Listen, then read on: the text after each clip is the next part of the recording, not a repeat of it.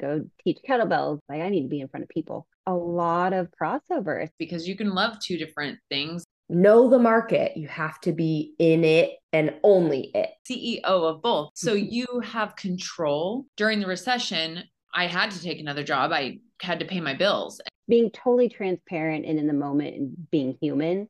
Is called authenticity. People are finally realizing that it's okay to cry at a business meeting. Equal amount of passion into it. Brings you personal fulfillment.